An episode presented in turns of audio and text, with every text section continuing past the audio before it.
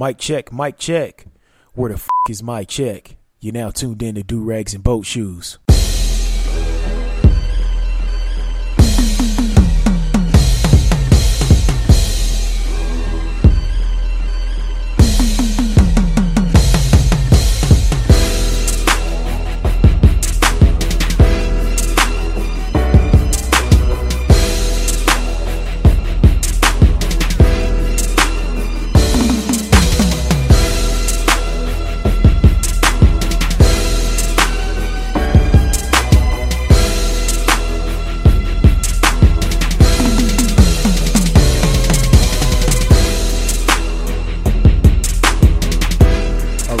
Go ahead and get this turned down. What's going on, everybody? It's your boy A Double. You're now tuned in to episode 126 of Do Rags and Boat Shoes.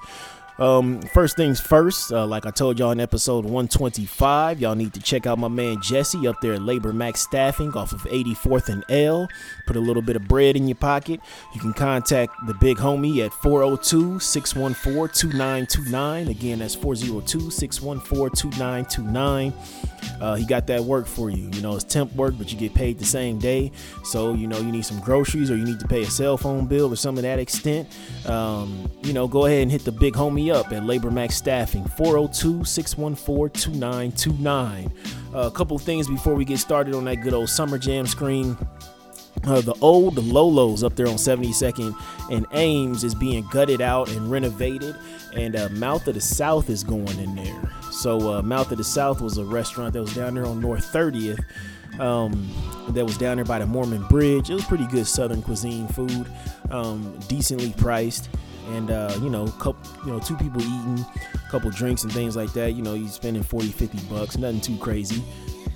So they will be. Uh, so if you remember, was it last year or the year before last they burned down uh, some kind of kitchen fire or something like that and they said they would be back everybody thought they were going to come back didn't know what happens well boom there you go mouth of the south is coming back it's going to be up there at the old lolo's location off of 72nd and ames uh, so it's good another uh, you know kind of a southern food spot is going in there um, I'm just glad they didn't try to do another barbecue joint or some shit like that, you know, or uh, a burger place or some shit, you know, throw up like a Fuddruckers there or some shit like that. Uh, so that's so we'll see what see how it goes. I think that location is a little bit cursed because there's been so many restaurants in and out of that place, but you know we'll see what happens. Um, you know, it's a very busy location, so I don't understand uh, you know what's going on. I think maybe that lease, that rent be a little bit too damn high, and it gets to, it starts eating into those profits. But um, let's go ahead and get started on that good old summer jam screen. Um, so I'm seeing that um, you know a lot of hurt people uh, who are claiming that black men. I'm sorry, straight black men are the uh, white people of uh, black society or the oppressors.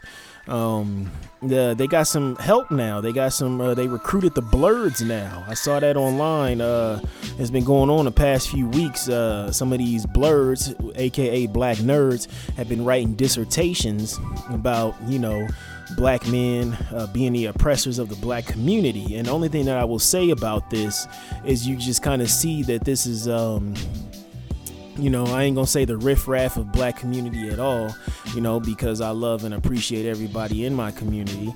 Um, but you know, it's just time to just call a spade a spade. You know, hurt people hurt people. That's all it is. That's all that we're witnessing right now. You look at the people who do claim that black men are the oppressors of black of the black society, and uh, you know, now that they recruited the blurs, these are uh, hurt individuals who've probably been bullied in the past um, you know, by some black athletes in high school or junior high, or some, uh, you know, some street cats uh, in their neighborhood or something to that extent.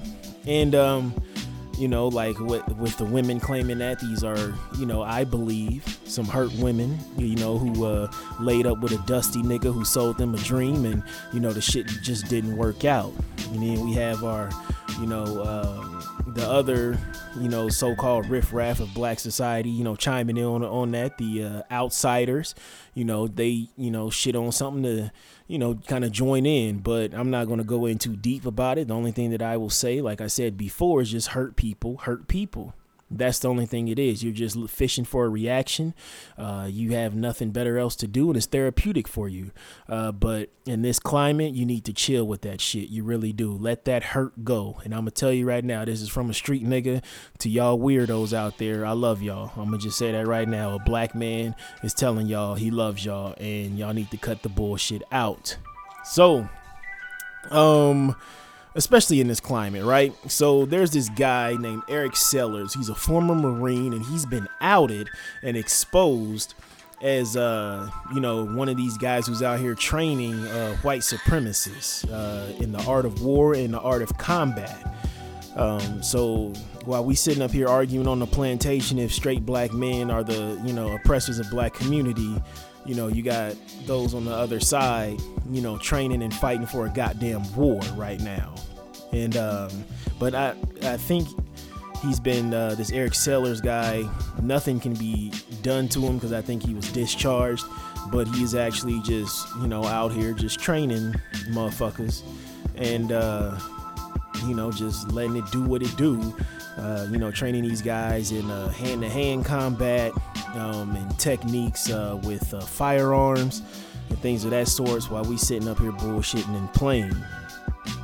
And then uh, let, it's just it seems like uh, some of these white supremacists are like circling their wagons. What we're seeing, what's going on right now. So you got this guy Eric Sellers out here training these white militia groups and these white supremacists.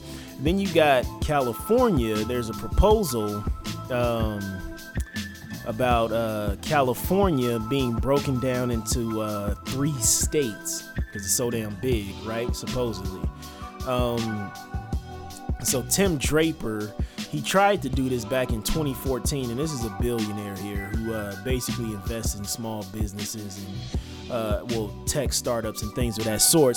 So this guy, he tried to propose to have California broken up into six states back in 2014. Didn't get enough signatures uh, to get it on uh, the ballot. So now we're gonna break it down into three, and then I think he did something shady or something like that. No, well he paid uh, canvassers, uh, the people who were taking uh, the you know the signatures and shit, three dollars per signature. And so they got enough signatures, and uh, it's going. The Californians are going to vote on this, so it'll be broken down into California, Northern California, and Southern California. Um, now, California, this past election has all has uh had what was it uh 50 is it 55 votes? Yeah, 55 votes, electoral votes. And you know, you need to get to 270 to win. Uh, that's a big ass chunk right there. And um, so it just seems like gerrymandering at its finest because he's talking about that there needs to be a smaller government in California to uh, serve the people and all this other shit. And the Democrats have been running California uh, as far as electoral votes uh, since what was it the 90s um, when republicans came out they started to catch hell uh, back was that early 90s or is it mid 90s somewhere it was in the 90s i'll just say that when they uh, the republicans introduced uh, proposition 80 187 and uh, that was basically denying basic services human rights services, you know, healthcare and things of that sort. Just basic fucking services to immigrants.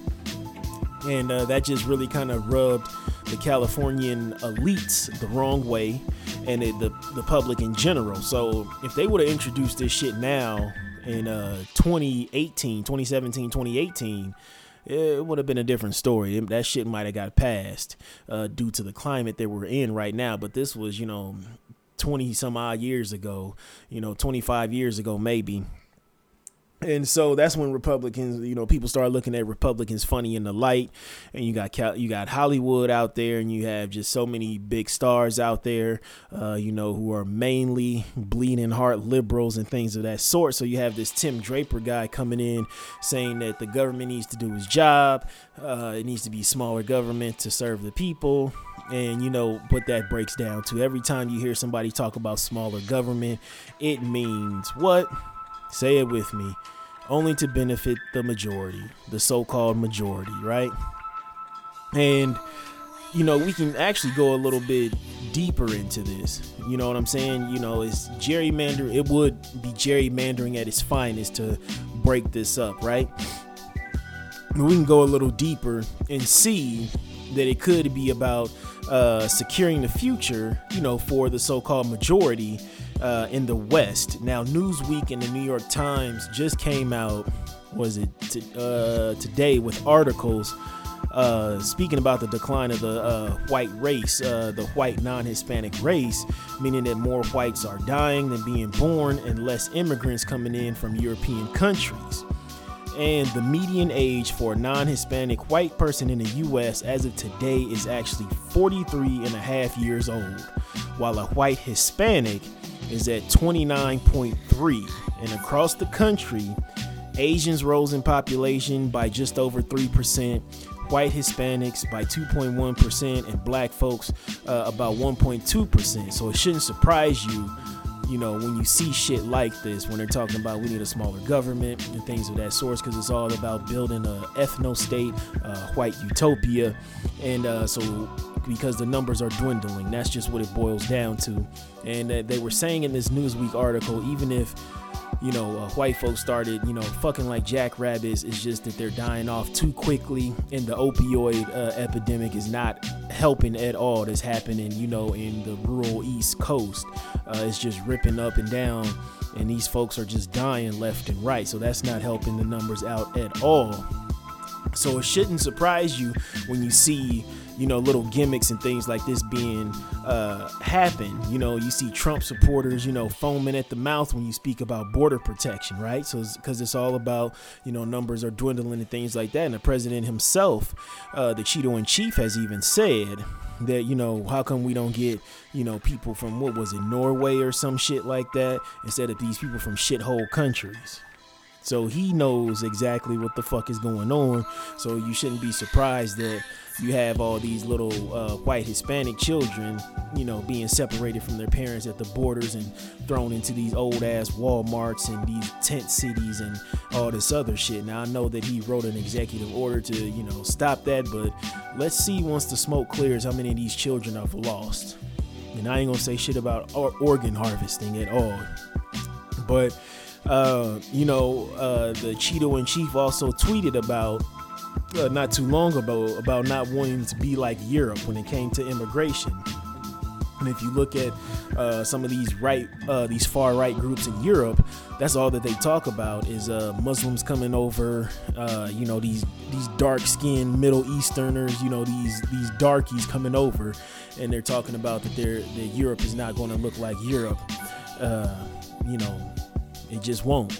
And uh, then there's also and I think I don't know if I talked about this on the podcast before, but the working age, uh, the boom. There's a boom in Africa as far as uh, you know Africans, uh, Black Africans, um, as far as uh, kids being becoming working age in the next ten years, and and I think what is it like over 40 some percent of the population is going to be African in the next, you know, 15 20 years.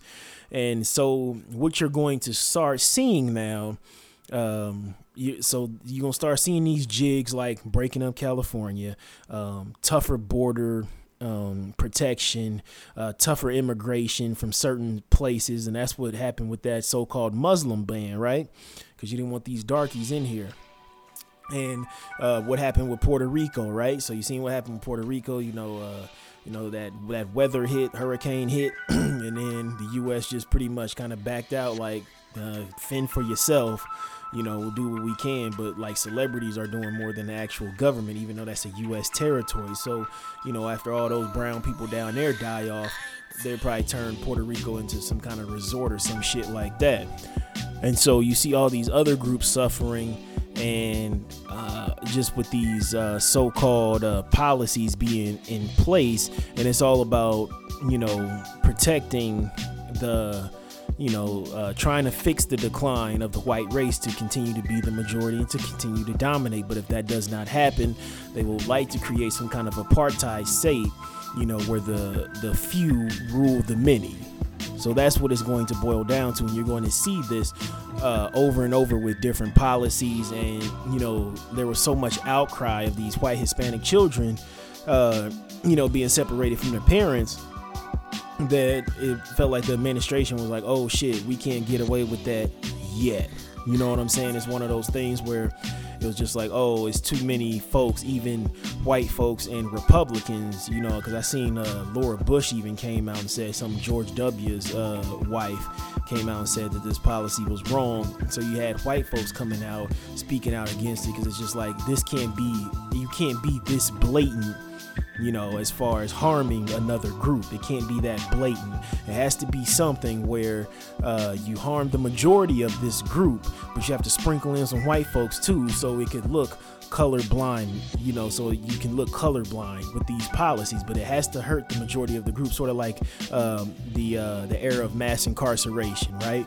So you looked at this whole era. That was another thing that basically decimated you know a group to try to help another group to help the majority decimated the black community try to boost up the majority right? So when you think about crime you you automatically just think black folks and maybe some brown folks. That's just how it is. They put black synonymous with crime. So you look at a situation um, like that where you know you lock up so many black people but you also have to sweep in you know sprinkle a few white folks in there so it doesn't look like you're just harming one group particularly. That's why this border thing didn't work so well because you're only harming one group of people right? So it just makes you look like a straight up uh, outright bigot, but we live in a colorblind society right now where you have to, you know, to get away with shit, you have to harm the majority of the group and then a majority of the group that you're targeting, and then you just sprinkle in a couple of white folks in there. So you'd be like, hey,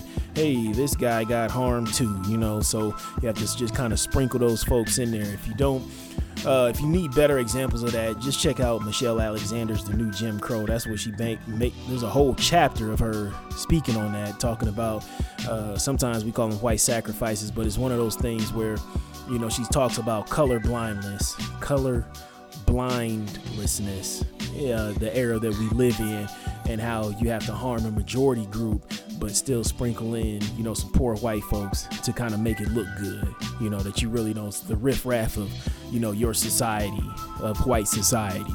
So we're going to see more policies like this come up, especially with these articles and these numbers coming out um, about the decline of the white race. So it's all about protecting your own, but it's just coming back to bite you in the ass, though, because it's one of those things where if we weren't divided up by color, and we would just like, hey, you're just people, you know, it, it wouldn't be a big deal at all. It just wouldn't. But we have this social uh, hierarchy, so called hierarchy going on, where it's, you know, white, yellow, red, brown, black, and it just has to supposedly stay like that. But actually, the hierarchy just goes white, non white. That's all it goes. That's pretty much how the fuck it goes. Um, so you'll see more fucked up policies. They'll keep on trying to do shit like that to kind of, you know, to kind of test the waters and see what the fuck they can get away with. But as long as people keep resisting, keep keep crying out, you know, and donating money to organizations that can combat these types of atrocities, then it's one of those things where they know that, oh, okay, we got to step back. We took it a little bit too far. But I guarantee you, if this border separation thing had some white folks sprinkled in it or another colored group uh, sprinkled into it, uh, it will still be going on. I can, I can, I could, I'll bet my last dime on that shit right there. But um, let's see what else.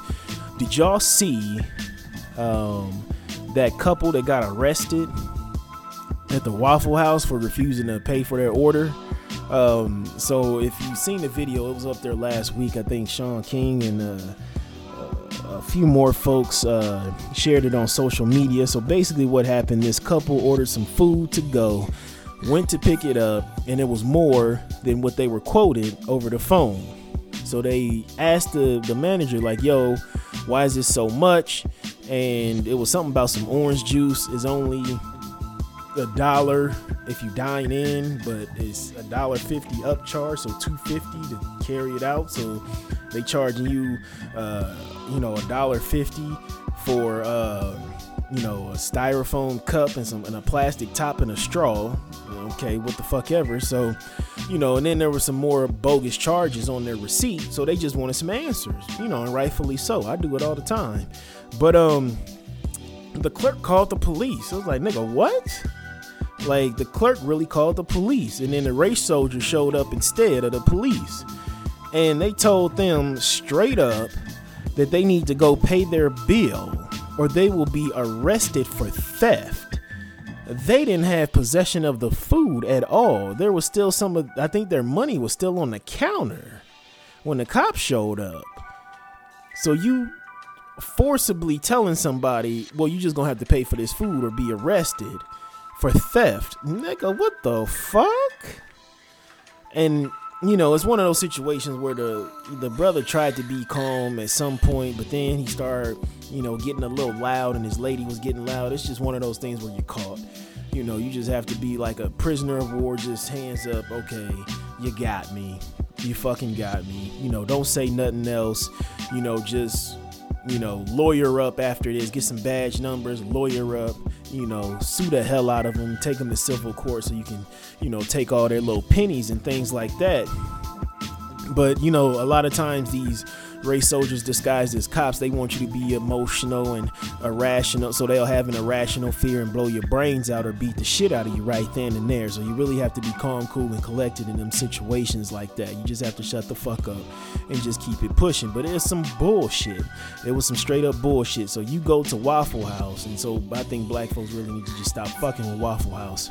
So you go there you know, you pick up your food or you're trying to pick up your food and they give you your total and you're like, hey, you didn't say that was that's that was that over the phone. You got some questions about this, that, and the third, and this motherfucker just called the cops on your ass. Like they know exactly what they're doing in this climate by calling the cops on you.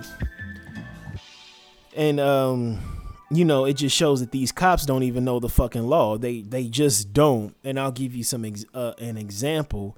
Well, I'll give you some examples. Um so I, I, don't know if I talked about this on the podcast before, but I used to live next to a crack alley in these apartments called the Drakes, and um or the Drake Court Apartments, uh, and uh, you know off of uh, what was about twenty second and Leavenworth, and um so I'm trying to head to work.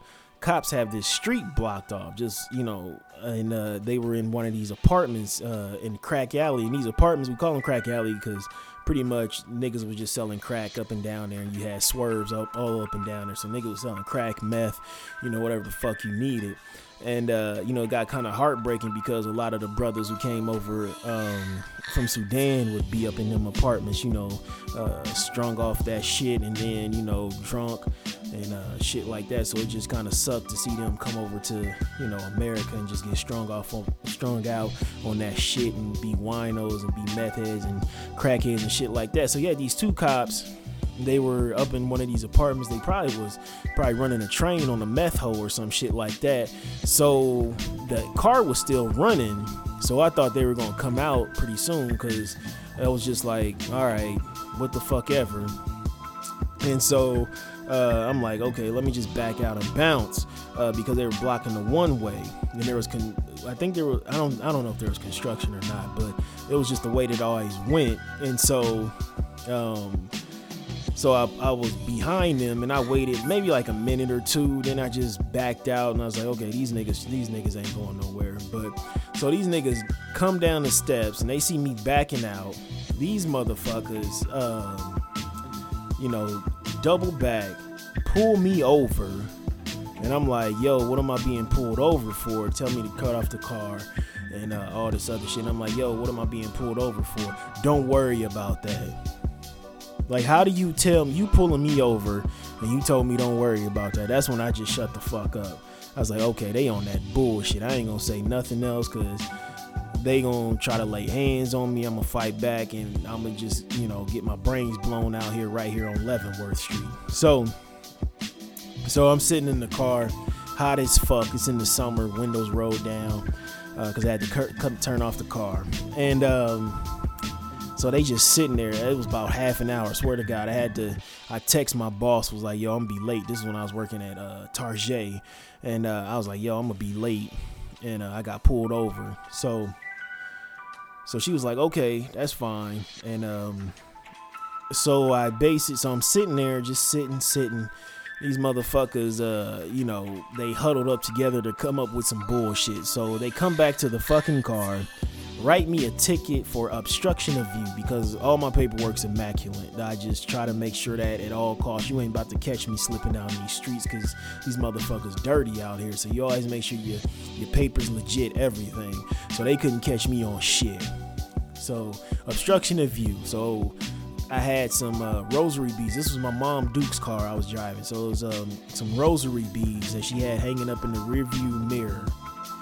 And I was like, okay, uh, how much is it?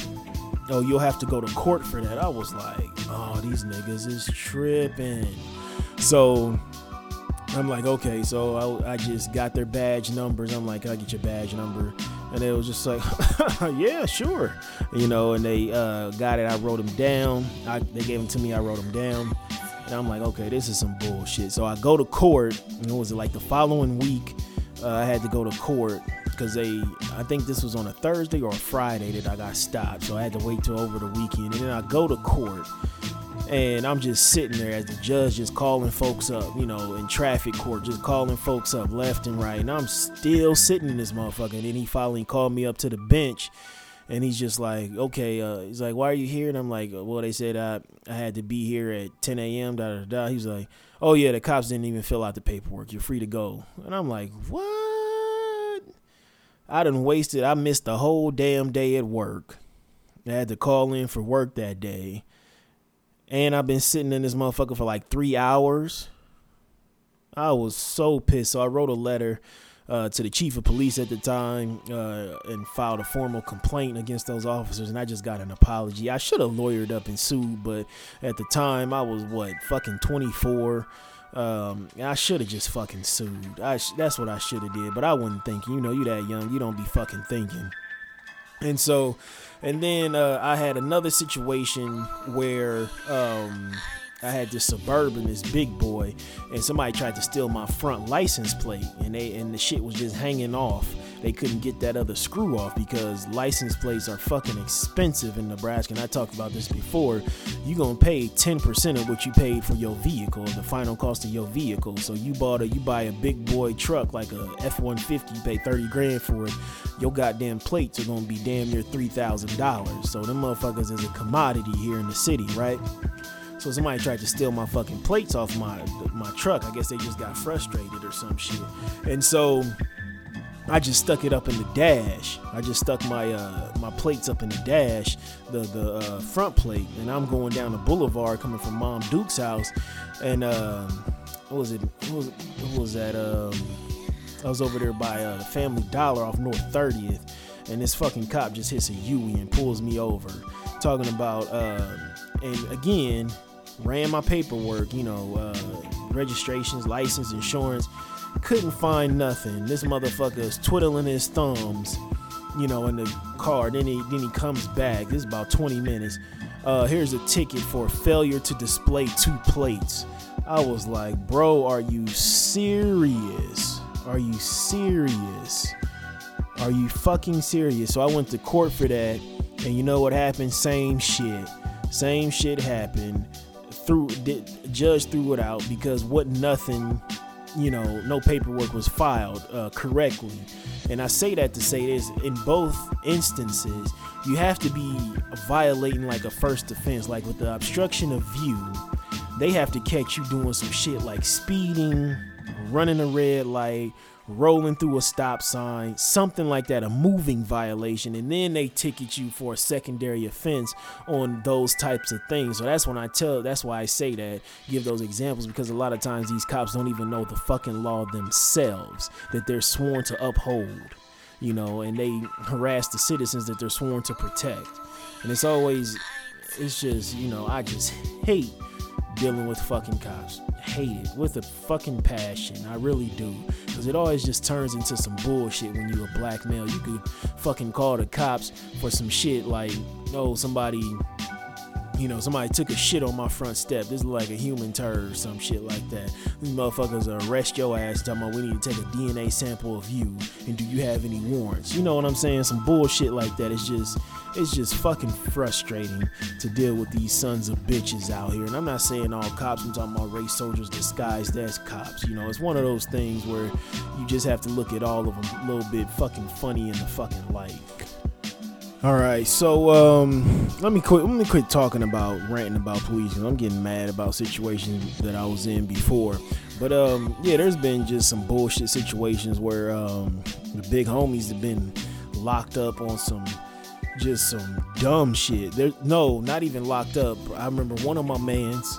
I mean, I said I was gonna stop talking about, but I'm gonna talk about this one. One of my mans, he got caught up with a um, with a gun, but it w- it wasn't loaded. Um, I think he just copped it off somebody, and uh, he got arrested.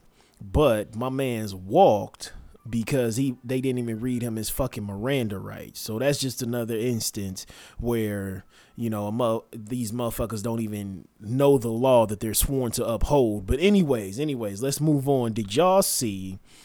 Uh, this situation, this uh, this situation, this uh, this headline, whatever you want to call it, is, starting to catch some legs now uh, about these um, these two transgendered uh, girls uh, who uh, won a track and field meet. Uh, let's see here. It was uh, Terry Miller. they Terry Miller actually set records at the CIAC State Open Track and Field competition. he she placed first in the 100 and 200 meter dashes. And then you also had uh, Andraya Yearwood is uh, uh, another transgender came in second in the 100 meter dash. And uh, Andraya actually won last year's meet at the 100 meter dash. Um, in, man. So uh, coaches uh, you know uh, parents are upset and uh, both of these are black folks right now uh, that I'm speaking of. These are, uh, you know, these were born men. I don't think they're taking hormone shots yet uh, to basically, you know, uh, you know, uh, um, lower their testosterone and boost the estrogen. And man, this is this is a slippery slope, boy. Um, let's see here. Um, so they said sports uh, so the uh, CIAC said that you know where whatever a person identifies with, they they can compete in. And uh, man, these motherfuckers, these two folks just dusted these white girls, just dusted them. but you know, it's uh, I can't really say too much uh, because you know, if you say something, then you're like saying that people will call you transphobic uh, or whatever. But this is a very touchy subject because you got two boys here who identify as girls competing in girls' events, but they still have the the physiology of a male. You know, and a, a male is physically you know, stronger and faster than a female because the male is supposed to be the protector. That's just how that's why we have so much testosterone and you know, that's why you know, we're we're broad shoulders and you know, just we're big we're naturally bigger than women. We're supposed to be the protectors. They're they're they're the nurturers. Um and that's why you have male and female events, sporting events you know what I'm saying? You don't have NBA players competing with WNBA players. You know, you don't have the women's soccer team competing with the men's soccer team. It's just, you know, it just wouldn't be fair, It'd be so one sided. But these boys threw on some wigs and, you know, threw some lace fronts on and they went out there dipping and, you know, burning burning rubber out there on the damn track. Um but they said one of these competitors. I don't know which one is uh one of them competed last year or a couple years ago as a boy and uh came in uh, uh didn't didn't place at all. But now that they're, you know, a woman and competing against uh, you know, uh, born females, naturally born females, they up here, you know, uh, setting, you know, uh, state uh, records, you know, the track meet records. But, I, you know, this is one of those situations where it, it's, you know, up and down. It's just not right. I'm gonna just keep it 100. This shit ain't right. It ain't right.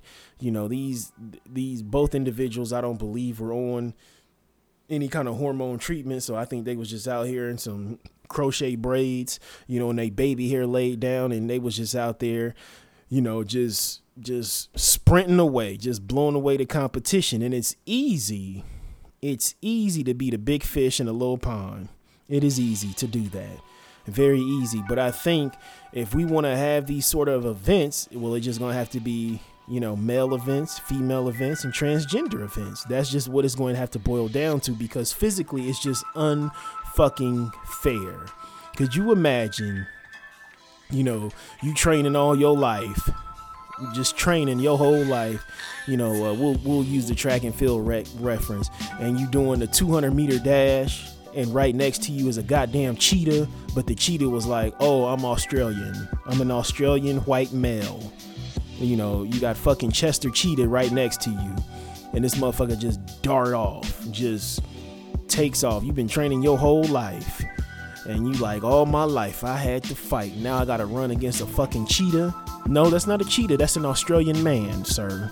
You know, it's it's one of those situations. It's just physically, it is just not fucking fair. We just have to call a spade a spade. We just have to be fucking honest here. And I don't want to be up here sounding like some kind of Ben Shapiro ass motherfucker, but you know, it's just physically, it is unfair. You you just had two boys and some baby hair, lace front wig, some Brazilian wavies out here just racing against girls. That's it. That's and you're like, oh, it's fair. It's fair because you want to be politically correct.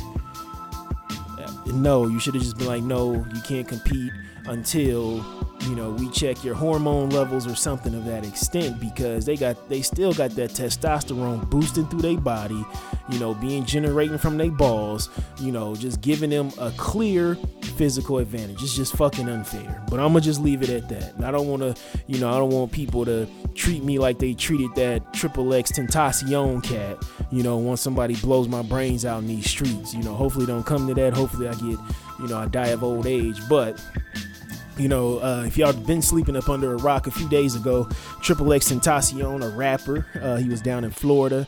Uh, somebody caught him slipping at the lights and, you know, killed that young man, killed that young brother. And, uh, you know, I have to bring it back. Is there such thing as the perfect victim? Is there such thing as the perfect victim? Because I seen on social media there isn't. Uh, this young man had his brains blown out, you know, sitting at the lights. Uh, some dusty nigga smoked him, and um, you know, it was a situation of, uh, you know, I seen a lot of folks talking about how come George Zimmerman is still walking around, but y'all out here killing rappers, you know, shit like that. But you know, dusty niggas gonna do what dusty niggas gonna do. You know what I'm saying? I remember back in the 90s, uh, a few of my OGs used to just be talking about, you know, the young boys coming up you know, kids my age, you know, smoking each other and shit like that, you know, back in the 90s. You know, you just had gang banging it was just so goddamn tough back in the 90s, boy. Just, man, I remember, uh, what, eighth grade, like I lived in the all Crip neighborhood, uh, you know, over there by the Ave. And uh, I was off of uh, I was off of 37th, and this was 40th Ave, and um, man, I love the Bulls and the Spurs growing up. Like I love David Robinson and uh, I loved MJ. And I remember I got a pair of uh, Jumpmans, the team Jumpmans, the first like team Jumpmans, like the red and black joints. And I was like, no, I want them Bulls colors. I want them because I could have got the black, white, and gold ones or the uh, red, black, and silver ones because they had the little silver ball on the back. And I was thinking, okay, it got a little bit of Spurs on it, but it also got that red, black, and white, you know, for MJ and them Bulls, you know, that Bulls dynasty. and uh, I used to have to hop off the, the school bus and run home and change my shoes because I would either get my brains blown out if I was caught slipping or get the shit beat out of me from it for an inch of my life. I remember I seen a nigga get his ass whooped up at the uh, at the uh, corner store because that nigga had red shoelaces in his shit, and he was he was a bona fide crip too. and niggas beat the shit out of him behind uh, Maple Street Liquor. Just beat the plum shit out of him. Took his shoes off and was beating him with his shoes, man. I was just like, God damn.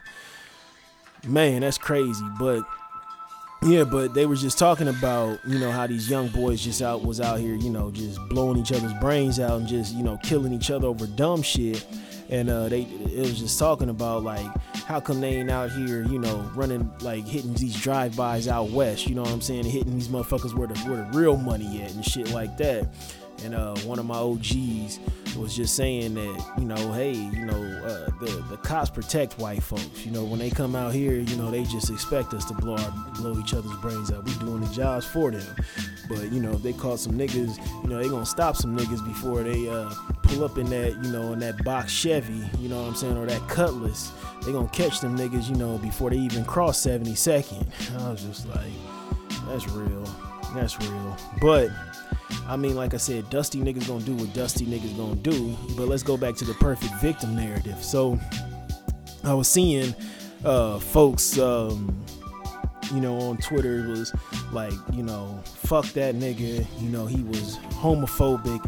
Uh, he beat the shit out of his pregnant girlfriend and uh, all this other shit. Just was pretty much shitting on this man. So this just lets me know that there's no perfect victim. Like the guy was his name, Stephon Clark.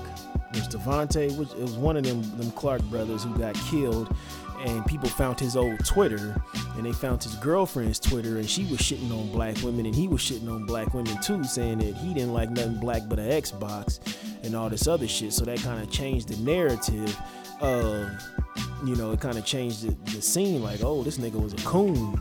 And so it's one of those things like, is there such thing as the perfect victim? And this brings me back to uh, Michelle Alexander's uh, the new Jim Crow, and she breaks down some hidden gems when it's talking about um, uh, Miss Rosa Parks situation, and then they were talking about the young lady beforehand that the NAACP was going to use.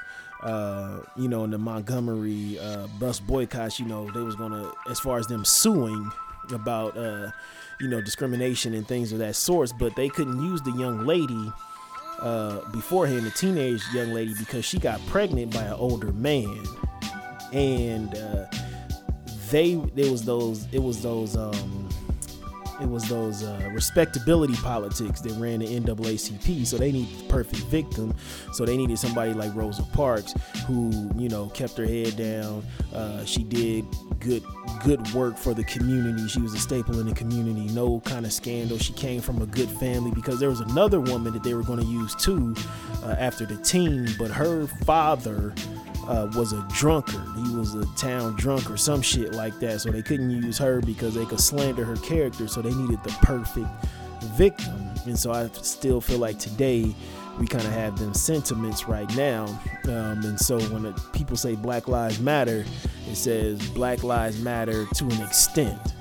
You know, it's it's one of those things where it's like, uh, well, well, for the nigga a coon, Hey, he, hey, that nigga got it what he was asking for.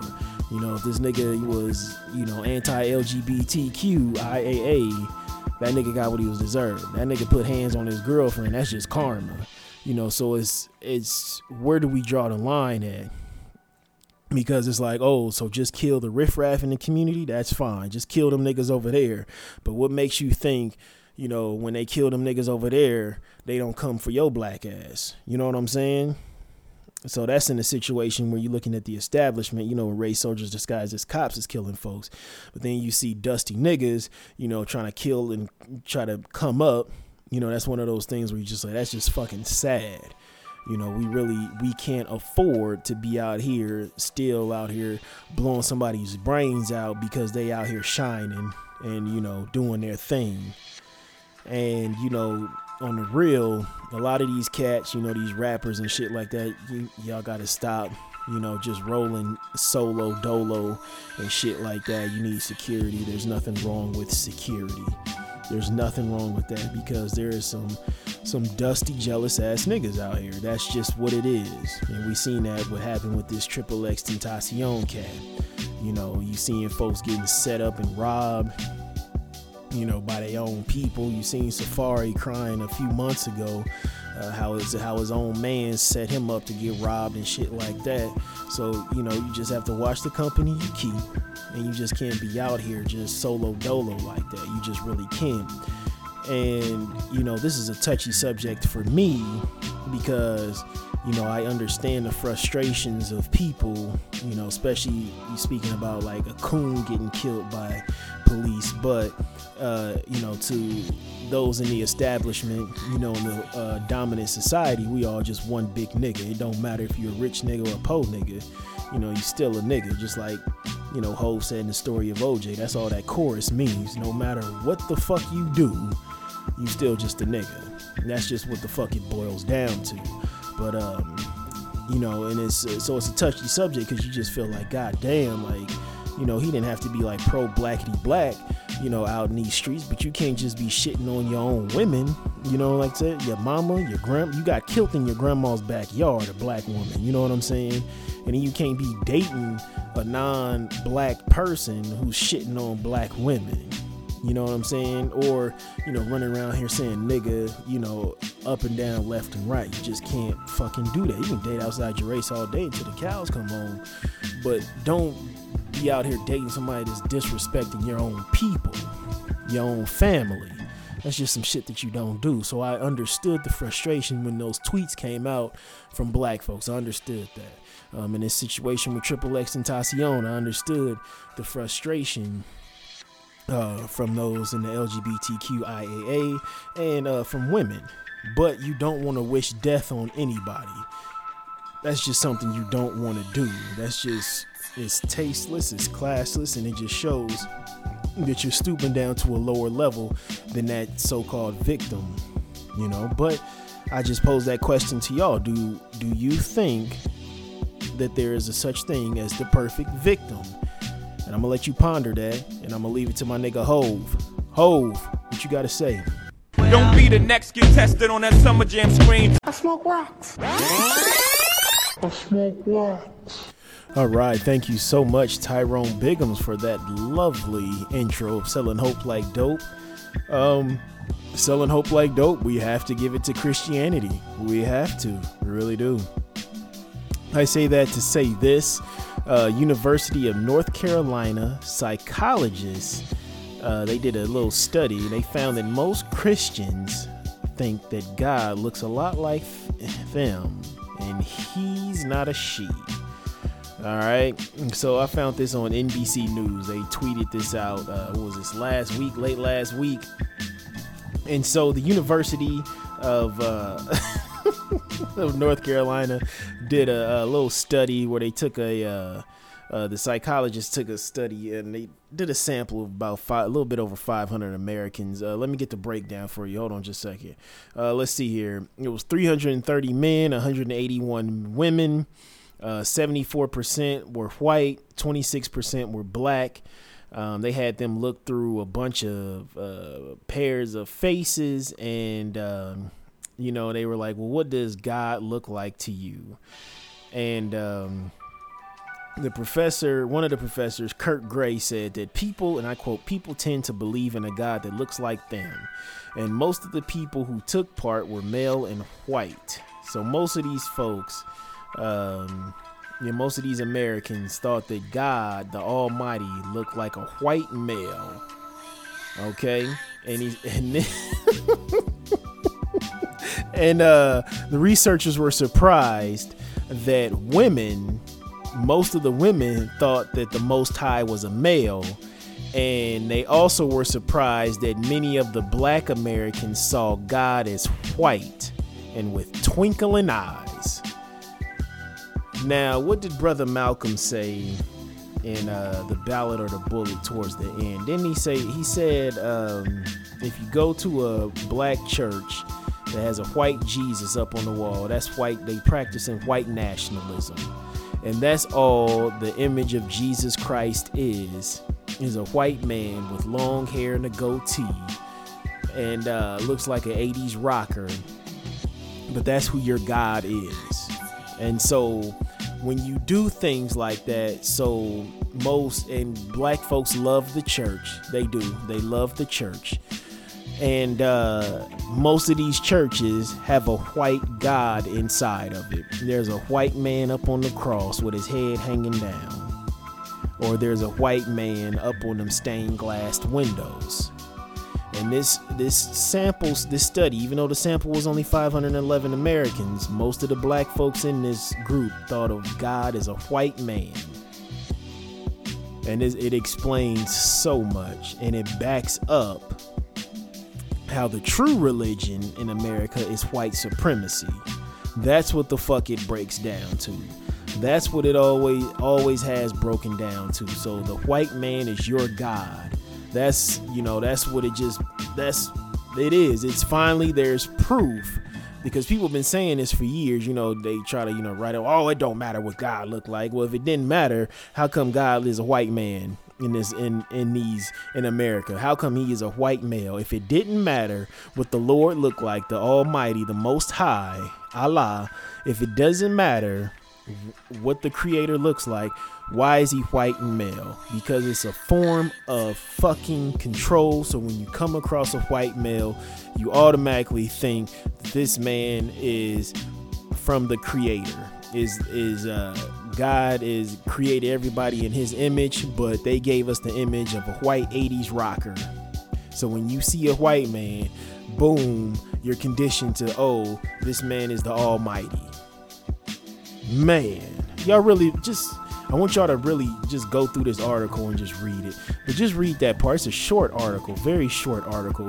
But that part, it surprised researchers.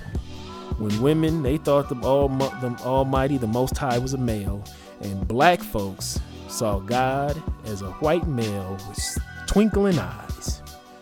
Jesus Christ. Fix it, Jesus. Fix it.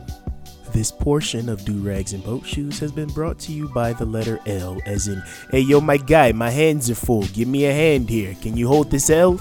All right, so moving on to holding this L, we have to give it to Target. Um, we know, we know Father's Day, you know, just passed, you know, last week, and um, they had a card, a goddamn baby daddy card uh, sitting up there uh, for Father's Day, and it has a black couple kissing. Now that's what I wouldn't have had an issue with it if it was just like maybe a stork or something, and it said baby daddy or some shit like that. But it has a black couple kissing on the front. It says baby daddy. Now on the inside, there's nothing really too cringeworthy in it except the words "my baby daddy." But it says on the inside your wonderful husband and father, and I'm so grateful to have you as my partner, my friend, and my baby daddy. Happy Father's Day. Ain't that some that is some bullshit, boy. That is a bullshit. Now if you got a husband, that ain't your goddamn baby daddy. So they just trying to do some little slick shit here. But uh Target pulled the card after uh somebody posted it online, I think on their Instagram and uh, it just went viral. And uh, people were just harassing Target left and right, inside and out, and uh, rightfully so. And then um, spokesperson from Target said, "We want all guests to feel welcome and respected when they shop at Target." We were made aware of some concerns about this card last week and are working with our vendor to have it removed from Target stores. We appreciate the we appreciate the feedback and apologize. It's never our intent to offend any of our guests with the products we sell. Um, that card was offensive as hell, having some black folks on there talking about baby daddy, but then on the inside it's talking about husband. Like you just trying to get some slick shit, you know, popping off, and it's just just very cringeworthy. So whoever the vendor is who, you know, made that card, I don't know who it is, if it's Hallmark or the one with the rose or whatever, American, whatever. Whoever made it, y'all need to stop. Like, just fucking stop. That's just very cringe-worthy. And Target has to hold this L. Um, I was gonna have uh old girl on there, that uh permit patty woman on here holding this L, but she just doing what white folks do. That's it. Uh, we know now. We should. We've been known that um that's all you know most of these these suspected white supremacists do. These uh, they just call the cops on black folks. It don't matter who you are, You don't matter the age. I mean, you seen what happened with uh, the young boy Tamir Rice, and I think what today would have been his birthday or yesterday, something. I think it was pretty close to his birthday, and uh, there was somebody who called the cops on him, and they got some race soldiers instead of the cops because he was out there playing with a with a BB gun or a pellet gun. And the guy on the phone even said that he thinks it's a fake gun or a toy gun or some shit like that. And those cops, those race soldiers rolled up and blew their brains out. And if you don't know that, Permit Patty was the little chunky white lady that uh, was gonna call the cops on the little black girl for selling water outside of the apartment building or something of that extent. And then people dug into her background and they saw that she um, she uh, sold like cannabis infused uh, dog products and uh, like dog treats and shit like that and she doesn't have a permit for that. So it's just one of those uh, what, what do they call it? Uh, um, i'm white and i say so you know kind of things going on in this whole situation. Uh, but this is nothing new. Um, it's very disgusting. That we're seeing we've it's always been happening. We're just catching it on video. That's the only thing that's different now. We have you know, an audio recorder or your video recorder, and we have the internet at the power of our fingertips with our smartphones right now. We're essentially carrying a goddamn computer in our hands, so we're just seeing more and more of this. This is nothing new under the sun. You know, um, there was an article, and I'm gonna see if I can find it and link it in the uh, show notes. But there was an article talking about uh, how 911 operators, how that's pretty much the majority of their calls is white folks calling on uh, black people in their neighborhood. And you see all kinds of different articles that pop up. Like I seen one that was about, I think this happened a, maybe a couple years ago, or uh, about a cop that was searching for some evidence uh, through a neighborhood, and he had on his uniform, and somebody called the cops on him because the call went out about a suspicious black male with a flashlight and in the vicinity of where he was at and he re- he responded to the call like it's me. Then i saw another article floating around about a fire black firefighter had the cops called on him. And then was it a few weeks back uh, you had that real estate investor had the cops called on him because he was uh, you know inspecting a home that he was uh, getting ready to potentially buy and flip and uh, that woman called the cops and luckily them cops you know they weren't race soldiers. They actually checked her for uh, calling the cops on him and she still was talking greasy talking about he need to hurry up and all this other shit. And um, there's a what is that that next door app and then uh, there's some other apps uh, where like neighborhood associations get together and that's pretty much all they talk about is, sus- is suspicious black folks I mean, it's just like a goddamn pastime. But I will try to find that article and uh, post it in the links about, um, you know, how much white folks call the cops just for suspicious people of color, more specifically black folks. Um, but they know exactly what they're doing when they're contacting um, the laws. And then I know I should have put this back on the Summer Jam screen. Um, but did y'all see, uh, as I'm, record- I'm recording this this uh, hold this L a little bit. Uh, actually, today, which is Tuesday, uh, the 26th of June. But did y'all see the damn um, video of Dame Dash um, confronting uh, Lee Daniels about the couple million dollars that he owed uh, Dame? So Dame put you know some projects on hold back in I don't know, back in the early 2000s, maybe about, you know, 10 years, more than 10 years ago, something, I don't know. But he gave him some money. He gave him like $2 million for Precious. And he been going to court. He been, you know, firing off on him in interviews and stuff like, yo, I need my money. And he finally caught up with that man.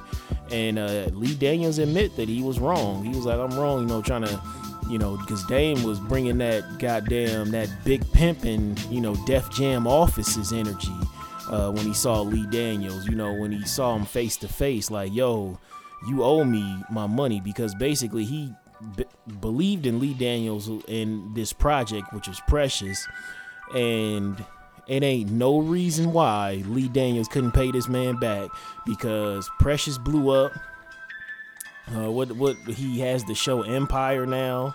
Uh, didn't he do uh, The Butler? Um, doesn't he have another show on Fox? So he been ducking and dodging this man for over a decade. And uh, this was just it was just a sight to see. And um, you know, Mo'Nique been calling out Lee Daniels for years for the fuckery he been doing. If y'all listen to, you know, um, her and Sidney's uh, open relationship podcast, I don't know, it's not updating on iTunes anymore on that podcast. I think it's just um, like they just do it live or some shit like that. But there was a great episode where she just tells every fucking thing, all the little dirtball shit that uh, you know, Lee Daniels was doing. And to see that you know, him being confronted because like Dame been firing off on him for years, and so has Mo'Nique.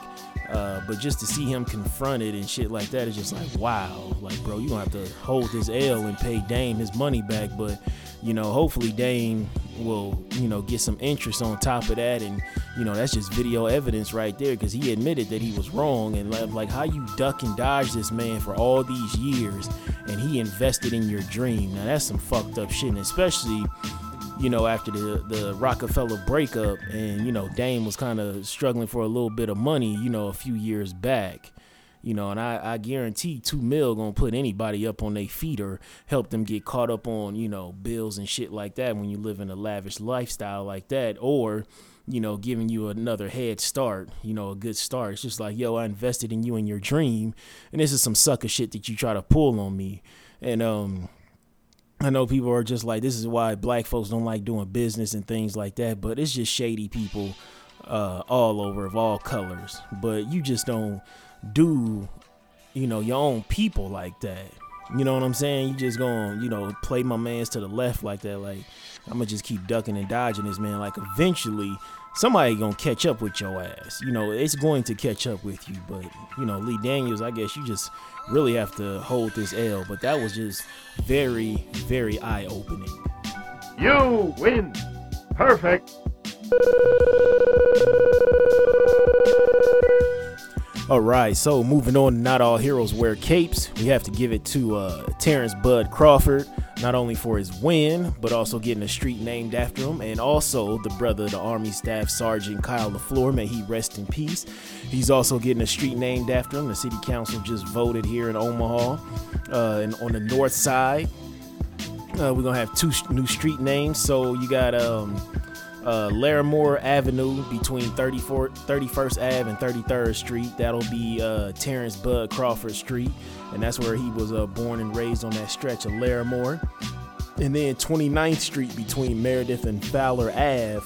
That'll be um, designated for the brother um, uh, Army uh, Staff Sergeant Kyle LaFleur. So that'll be known as uh, Kyle Wayne LaFleur Street. That's where he grew up. And um, you know, they did catch a bunch of people, you know, connected to his homicide. So may that brother rest in peace.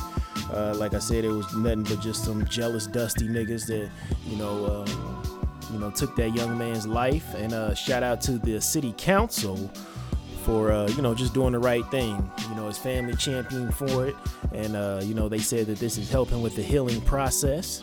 And uh, as for uh, you know Bud Crawford, uh, he is a great inspiration. You know for these little for these little babies over the down north. You know over here on the north side. So that'll be dope. You know for I know a bunch of people probably gonna be taking pictures of the street signs and things like that.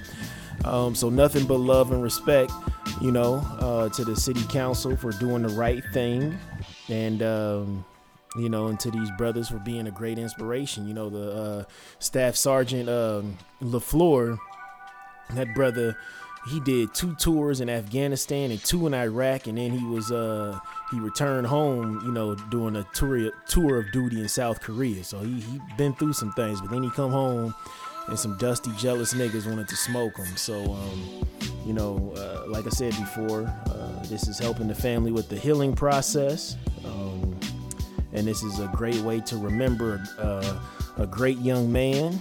And, uh, you know, not all heroes wear capes. Shout out to, you know, Bud Crawford and may the uh, brother uh, Army Staff Sergeant Kyle LaFleur, may he rest in peace.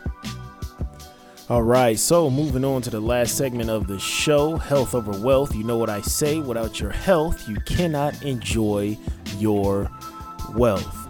Um, this is a quote that comes from unknown. Uh, we're just seeing a lot of a lot of uh, a lot of things going on in this country. A lot of people are being tested. A lot of folks are feeling empowered because we have who we have sitting up uh, on Pennsylvania Ave. Um, you know, so a lot of uh, folks, certain kind of folks, are feeling empowered, and uh, there's so many videos and things like that coming out uh, showing these folks uh, feeling so bold and taking it back to a time where this was acceptable. Uh, but the problem is, people aren't accepting it in this time, in this era, in this decade. Uh, there was a video of a, uh, a, white supremacist female she was attacking a uh, Hispanic man verbally, you know, hurling all kind of racial epithets at him and uh, stereotyping him, and he was just trying to do some work on a house in the neighborhood. Uh, just a few hours ago, there was a video of this uh, this uh, another uh, white supremacist female who was attacking a little black boy, a black teen um, at a swimming pool that he was invited to. Him and his friends were invited to a neighborhood swimming pool, and she was like slapping the boy in his head and shit. And I'm gonna tell y'all something. Uh, somebody puts their hands on you, you have a God-given right to protect and defend yourself. It's just a God-given right. It's not a civil rights issue. It's a human rights issue. If someone has the audacity to put hands on you, you try to put them in the ground. That's just all that it boils down to. Don't let anybody put their hands on you and attack you. You just don't. You know, I get so tired of people uh, being called, you know, uh, different, uh, you know, uh, you know, bigoted names, racial slurs, and they go on Twitter with the video and like, Twitter, do your thing. Let's get them fired and all this other shit. Fuck getting them fired. Why you didn't do nothing in the moment? You see what I'm saying? So um, this quote is like I said, it comes from unknown, and it says, uh, "You don't have to accept the things you're not okay with." And just last night, me and the wife, we went to um, we went to uh, the movies, and we saw the documentary about Andre Leon Talley. Now that's the brother, the tall, towering brother who uh, wrote for Vogue, and he's always at these uh, fashion shows, and he just knows fashion like the back of his hand. And I'm watching the documentary, very, very good documentary. You guys should watch it. Um, even if you don't care about fashion, it's just interesting to, you know, hear this black man, you know, just his love of fashion. Like he can just talk about fashion and clothes in a way that is just amazing. And then his French is impeccable. He, graduated with a degree from Brown University in uh, French studies, and uh, and there's one scene. It's just a heartbreaking scene. Heartbreaking scene. Um, and the, the movie is called the uh, the Gospel According to Andre. Um, and uh, so there's this scene where he's just kind of reflecting on life because he's like almost 70 and uh, he's just reflecting on past experiences. And he was brought up in the jim crow south uh, and he went to a high school that demanded excellence because they knew that it was that it's that old um, black rule that we still have to this day. You gotta get you gotta work hard, twice as hard as the white man you know, to get to, you know, to get half of what he has. You know, it's, it's that attitude. So they demanded nothing but excellence and always taking the high road, you know, and keeping your nose up in the air and, you know, just keeping, you know, keeping your dignity in the most uh, inhumane situations. You know, when you're being treated like shit you know, they putting their hands on you, beating the shit out you, you know, sicking the dogs on you, you still keep your head high and all this other shit to try to appeal to the humanity of these savages, right? So there's this part where he cuz he's uh you know, he's he's such a towering figure, you know, this is a tall black man, just knows how to dress and he loves fashion and he speaks French like a native, and so he goes to uh, Paris. He goes to France, and um, and so he's uh, he was talking to somebody, um, somebody, uh, some it, was either a designer or an editor uh, for a magazine, and they were trying to figure out how he was getting these exclusives with all these high-end designers. And then you know he was talking about uh, you know he was telling andre that you know you must be you know sleeping around with these uh, designers and shit like that. And uh, you know and he's talking about it and you just see his heart breaking because he know how hard he worked and um, just how he loved fashion and what he had to do you know, to kind of kick down those doors and get these exclusive interviews. And uh, it's crazy because uh, Anna Wintour was talking about how if it wasn't for Andre, she don't think she would be where she is today because of his sense of him knowing fashion and things like that. Like he knew it inside and out better than her. So he actually boosted her and she learned a lot from him. And so that was kind of amazing to see because, you know, everybody you know, hold her up on this pedestal and things like that. And uh, but she actually credits Andre for you know where she is today and you know her sense of fashion and how she looks at fashion and things like that.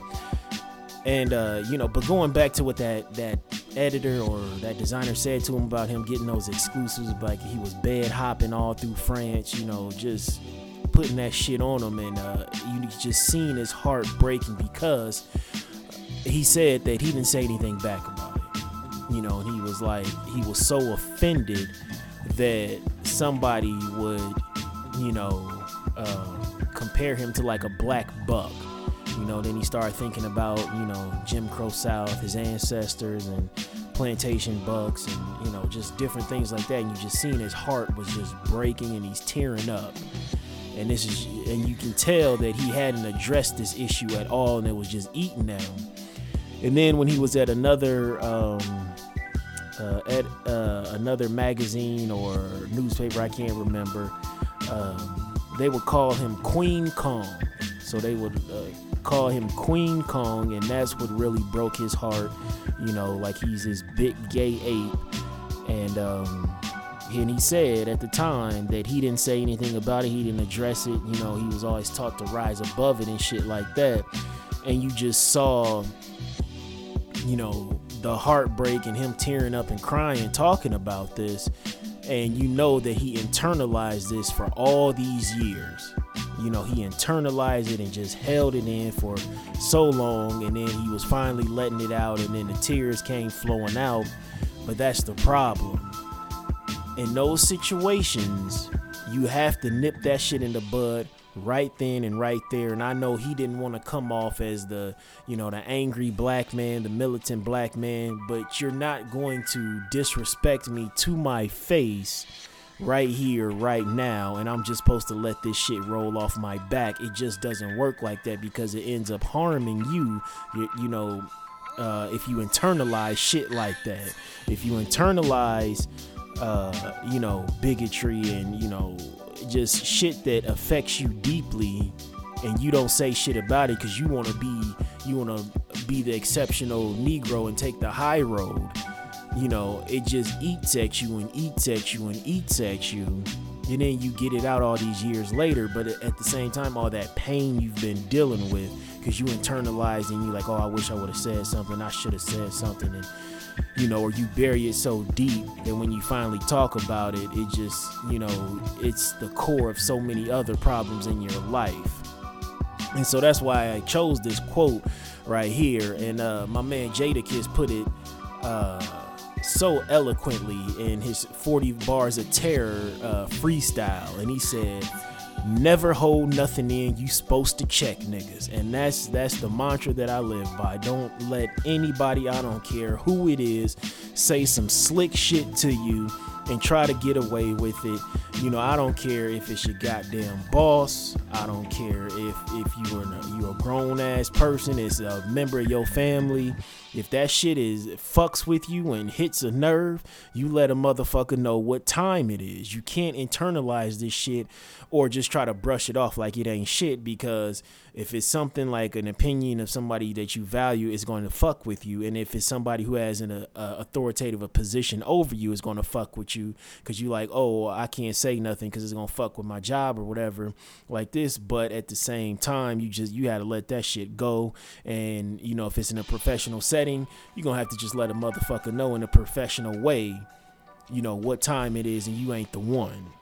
you know, and then with all these situations that we see out here on these streets, like it just made me so angry seeing this woman slapping this little black boy upside his head, you know, telling them, calling them punks and telling them to get out. Now she was arrested for third degree assault, and then she was uh, uh, got another charge on her because she assaulted the police officer once the cops came, and uh, they got her for resisting arrest and assaulting an officer too. But in those situations, don't ever let a motherfucker put their hands on you. That's just something, uh, you know, my whole family will tell you that. You don't put your goddamn hands on anybody. Like, if somebody put their hands on you, you try to put them in the ground. Like, that's just how I was raised. Don't put your fucking hands on me. Like, I hate that type of shit. Like, don't touch me. Don't push me. Don't do nothing. Don't even fucking brush past me if we're in an argument or something. Just don't put your damn hands on me. I don't play that shit. And most people and more people need to keep that goddamn same kind of energy that I have. Don't fucking touch me. You know what I'm saying? But I know I'm kind of going off on some some deep shit, but that's just how it is. That's just that's that's that code that my family has. Don't put your fucking hands on me. Don't touch me. But you know, just seeing, I just couldn't have, like, just the feeling that I got uh, watching that movie, uh, you know, The Gospel According to Andre, when he was talking about that, I was just like, I just couldn't imagine not saying nothing, having some bullshit fire off like that.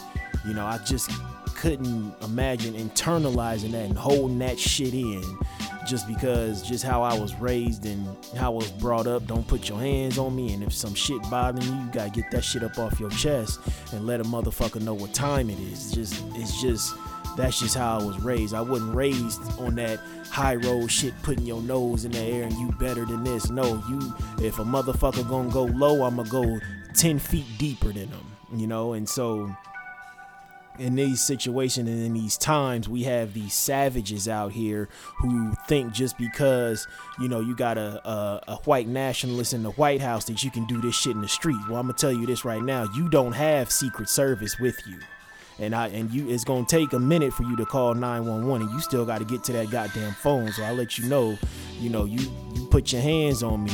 It's gonna take you you're gonna have to reach for that phone. It's gonna be a minute before you get to that phone. I'll tell you that right now. If I don't break all 10 of your goddamn fingers you're gonna be dialing 911 with your nose. And I think everybody just needs to really have that mentality. I'm not telling you to go out there and beat the shit out of somebody but don't let a motherfucker put their hands on you and don't let a motherfucker disrespect you. I don't care who it is. You you have some goddamn pride in yourself of who you are and how you carry yourself. You know, keep your head up high. You can, you know, keep that nose in the air all the fuck you want, but don't let nobody disrespect you and stop taking the goddamn high road. Michelle Obama was fucking wrong. I tell you that right now. She was goddamn wrong talking about when they go low, we go high. Fuck that.